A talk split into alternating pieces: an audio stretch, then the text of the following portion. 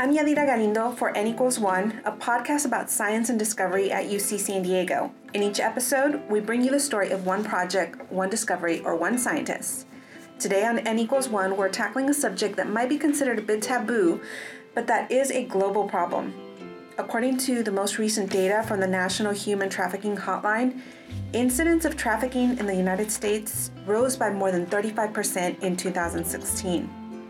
According to the hotline, trafficking is a form of modern day slavery in which traffickers use force, fraud, or coercion to control victims for the purpose of engaging in commercial sex acts or labor services against his or her will.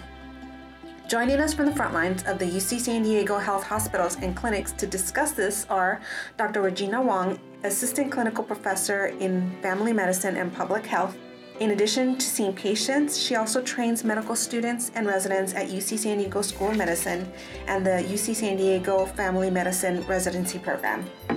And we also have two extraordinary nurses Sarah Williamson, a clinical nurse in our La Jolla Emergency Department, and Karen Mitchell Keels, a clinical nurse educator and outreach manager in the Department of Emergency Medicine. For many people, the thought of human trafficking conjures images of law enforcement breaking up rings, but many may not know of the role that hospitals play. Ladies, thank you for joining us. Let's start with what is the role of hospitals in human trafficking? Healthcare providers play a major role in the care of human trafficking victims. In fact, in a study of sex trafficking survivors in the United States, 88% reported that they had seen a healthcare provider during the time of their exploitation, but they weren't identified as a victim at that time. And that's due to a number of factors. For one thing, there's just the covert nature of human trafficking in and of itself, uh, which makes it difficult to identify victims and to really obtain true statistics of the occurrence of how many individuals we're seeing in the healthcare system as well. Victims are also groomed to conceal their abuse with fabrications about their presenting symptoms.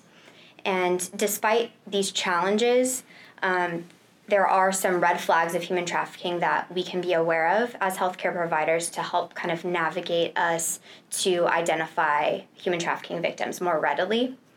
And first of all, that's an overprotective individual that's accompanying a suspected victim. So you might see an individual with a potential victim and they're really overbearing and they might talk for the patient and they might refuse to leave the patient's side. So that can be a clue to us to look further and look deeper into the situation, and maybe there's something else going on that we're not aware of. The potential victim also might have a vague or inconsistent history of their presenting symptoms. They might have poor eye contact, also a flat affect, or even an unexpected demeanor. Uh, they also a suspected victim might also be really apprehensive or hostile if law enforcement is mentioned, and that's because it really puts them in danger. So if they let on what's going on about um, if they're being sex trafficked or labor trafficked, then they might receive bodily injury or they might even be killed. So that's why you're going to see their demeanor completely change if you say anything about law enforcement. Another clue might be if you see an individual who doesn't actually carry their own um, identification documents, and that can be another way that a trafficker exhibits control over that individual. Also, I did want to touch on some illnesses that we might see victims come in with. For sex trafficking victims, it can be sexually transmitted infections, um, multiple pregnancies or abortions, and for sex or labor trafficked victims, uh, they might have mental health problems, lacerations, broken bones, head injuries, and also a huge one is illicit drug use. I know it's kind of hard to tell, Sarah. I know um, th- those were great eh, bits of information, but I'm wondering if they come in alone, do they still seem to be, you know, still hiding what's going on? Are they more likely to reveal that they're victims of human trafficking? They still are reluctant to share what's going on. And I think that's sort of a unique opportunity for healthcare providers on the front lines to really be able to identify and give them a safe place to to feel like they're comfortable to share what's going on. But also, we have to recognize that they might just not be willing to disclose for a number of reasons, whether they're under the influence of drugs or they're just terrified that something's going to happen to them or their loved ones because they're threatened. Oftentimes, also, victims may not view themselves as victims. Exactly. So, if you approach them as a victim, they're not going to see themselves as such um, and we might take other approaches because sometimes they actually might have a love relationship with their trafficker right. and be willingly working for this person. Dr. Wong, what do we do if we do realize that there is a person who is a victim of human trafficking? How do you talk to them? What do you say to them to try to get them some help? I think one of the most important things is listening to the patient and showing respect and compassion. Um, we can't force someone to share their story or to even open up to us at that first visit. It might take multiple visits, either at a clinic or at the hospital, before someone is willing to open up. And once they open up, we have many options for connecting them to resources. It could be through a social worker, um, it could be through clinical nurse managers, and community groups as well. So we know that San Diego is a hotspot for human trafficking. Is that because we're a border town and the victims are being smuggled from other countries? This is actually a common misconception. According to a study from the University of San Diego and Point Loma Nazarene University, most trafficking victims in the San Diego social services system, roughly 80%, are born in the United States. Human trafficking occurs all across San Diego County, from north to south. It crosses socioeconomic strata. Victims can be male or female, of any race. They can come from wealthy or impoverished backgrounds. However, there is a strong correlation between victimization, homelessness, and foster care. In San Diego, the average age of entry into sex trafficking is 16 years old, which is a little bit older than the national average. How do people pick their victims? Do we have any information as to who makes the most likely victim? The studies do show that homelessness and foster care is a huge risk factor for becoming a victim, but anyone is at risk of becoming a victim as well. I think it's important to note with our growing numbers of homelessness in San Diego in particular that we're going to see more and more of this coming into the emergency department. And I think that that's the reason why it's so important for the nurses on the front line as well as the physicians and the social workers to have a, an acute awareness of, of this growing problem. Karen, is it the emergency department where we first see these people, or are there other areas of the hospital where where human trafficking victims come in? Well, just by the nature of the emergency department being the front line and the and the threshold of the hospital, then we're going to see the the highest numbers, I believe, of uh, of this in the emergency department. And I can actually speak to that. I know in the study I mentioned earlier, 63% of them said they were seen in the emergency department. Mm-hmm. So, yes, a huge percentage are coming through the ER specifically. And then other areas in healthcare, we might come across a victim are outpatient clinics, Planned Parenthood, and even dental offices. Dental offices because they're selling an image. So so the the victims need to have good dental care. That makes a lot of sense. You don't think about those things. Planned Parenthood, you understand, but yeah, image. That's that's really important. It's marketing. My understanding is also that there's a loop between Las Vegas, Santa Barbara, and San Diego that was mentioned to me that are brought through these different communities and so it's not necessarily just that the victims are local either, that they can come from neighboring communities as well, where there's a lot more of the human trafficking problem. Do we have any sense for, you know, in San Diego County? I, I think Karen, you mentioned that it's a, you think it's likely to be a growing problem. I think that our numbers of homelessness are growing in San Diego, okay. in California. I know uh, probably, I want to say a few years ago it was quoted that we were the third largest uh, leading city in in homelessness. So you figure um, as resources continue to dwindle for homeless folks and, and weather conditions, lots of things attract the homeless population to San Diego. And so you see the things in the community like the tent city, cities and all the resources that are, are made available for homeless folks, then that also is an attraction from those neighboring states that you mentioned. Sarah, why don't you tell us about what what you're doing at UC San Diego Health? I'm a registered nurse in the emergency department. On a daily basis, I'm interacting with patients and regularly providing patient care. And I'm also um, an educator. We have annual competencies, so I'm involved in training the nurses. But in terms of human trafficking, at present, we don't know the actual number of human trafficking victims that we see in the emergency department or in the um, healthcare system overall. So, with the help of the Human Trafficking Committee, I developed an evidence based practice study which aims to identify victims of human trafficking and, in turn, to figure out the incidence of human trafficking victims that are actually coming into UC San Diego healthcare system. And this is by asking just a couple screening questions.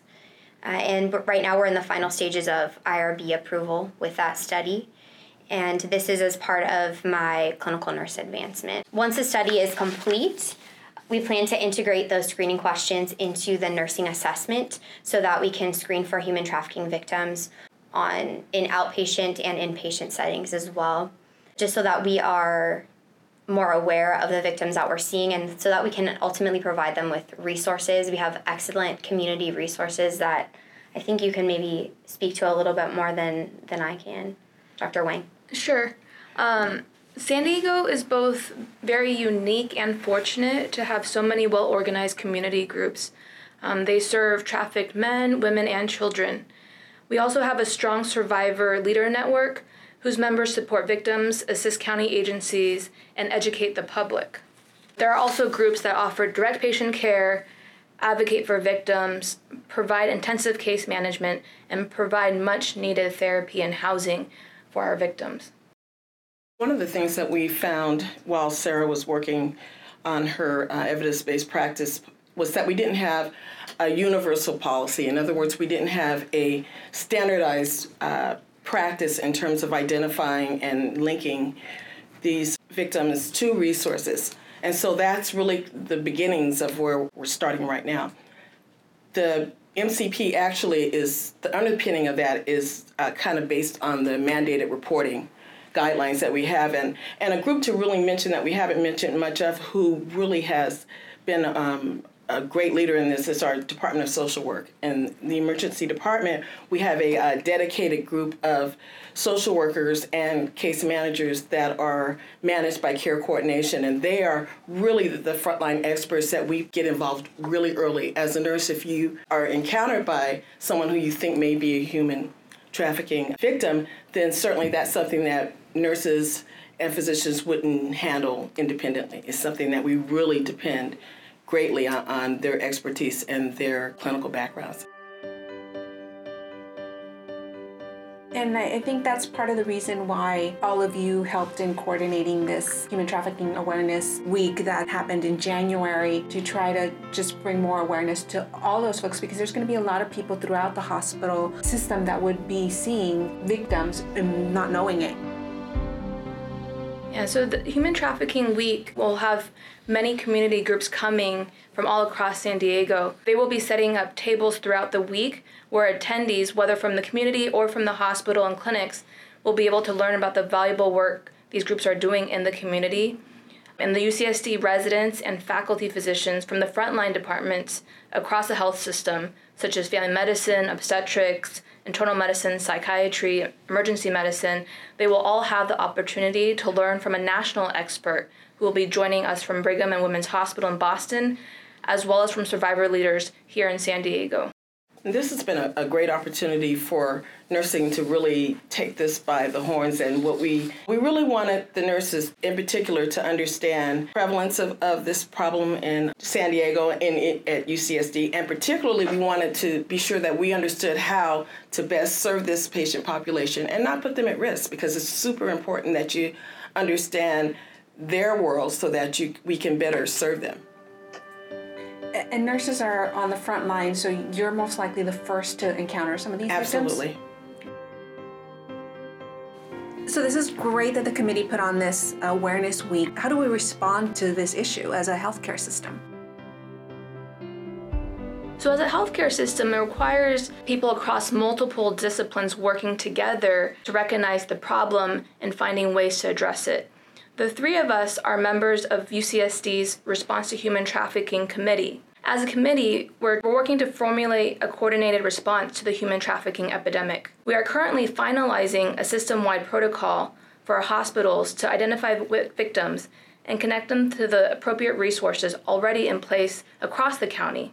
I also attend countywide interdisciplinary meetings convened by Child Welfare Services. These meetings are attended by representatives from law enforcement, healthcare, and various community groups. Child Welfare has recognized that combating tra- human trafficking requires a team effort and that communication between key stakeholders is essential. The healthcare system serves a crucial role by not only identifying trafficked victims and referring them to appropriate resources, but also by providing high quality, compassionate care to meet victims' physical and mental health care needs. Yeah, it's interesting because you think about it, and you know, going back to that thought that a lot of people think of human trafficking, you know, law enforcement coming up and breaking up these rings. But what then? What happens to these people? They, they need medical attention, they need mental health services. Um, so it, it's not just, okay, we, we rescued them and that's the end. There, right. There's more to it. Exactly. I think it's important to remember to remember that often we look at our efforts as a rescuing, but as Dr. Wayne mentioned earlier, that often the person that's presenting to the hospital is not looking for rescuing. So we have to be very mindful that we're listening really to what their needs are and respecting that. And, and, and to do that without judgment. So we've got our work cut out in front of us in terms of uh, getting the awareness to the staff so that people can really start to look inside their own ideas and values about this problem and so that we can work together with our patients versus feeling like we're rescuing them from a lifestyle that they may not be looking for rescuing from. And part of the plan for the Response to Human Trafficking Committee after we finalize this hospital protocol for identifying victims is actually to form formulate educational plans and protocols across multiple departments and disciplines to educate staff about how to treat and care for these victims. I know I can speak for the emergency department as a clinical educator there that our future plans will be including adding some um, information of this nature in our annual skills day and that that's a real important venue to use because we reach 100% of our nurses in terms of training, skills, competencies, things of that nature. But we also look into areas such as this during those times, and this will be a really good venue for us to use. Karen, if someone on the nursing team, a doctor, or other healthcare worker does identify a person who is a victim of human trafficking, what happens next? Well, certainly, we all work together first and foremost to treat the patient and their presenting problem. So, if they've got a medical problem, that's our first uh, focus. But it's really important to know, too, that I mentioned earlier that there is a Department of um, Care Coordination that has actually trained and designated clinical licensed social workers stationed in the emergency department. We've got pretty good coverage at both sites. This department actually is the one who we work closely with in consultation. We're all mandated reporters and we all have a responsibility to report. But as you can imagine, reporting uh, something in this in the human trafficking issue takes a, another level of expertise that we're really trying to learn more about so that we can at least provide the frontline nurses with a skill set that will be able to, to identify and, and make that consultation a little bit more accurate again, we don't always know who we're seeing, and we don't always know if they want help. And those are two big things that are the focus of, of our education is early identification, and then, and then most importantly is to maintain patient safety and be sure that those patients are treated respectfully, compassionately. And we want to be aware that there are consequences to not handling this appropriately. So that's what the biggest part of our education will focus on how to be aware and how to report appropriately using our mandated reporting guidelines. Well, thank you, Dr. Wong. Sarah, Karen, for sharing these details about this project that you've launched to raise awareness about human trafficking, for what you're doing for these victims, you know, trying to help them through a difficult time. You guys are incredible for what you do. We should not end this podcast without sharing an important resource. Victims of human trafficking can reach out for assistance through the National Human Trafficking Hotline by calling 888 373 7888, or they can send an email to help at humantraffickinghotline.org. More information is available on their website, humantraffickinghotline.org. And that concludes our episode. For N equals one, I'm Yadira. Thanks for joining us.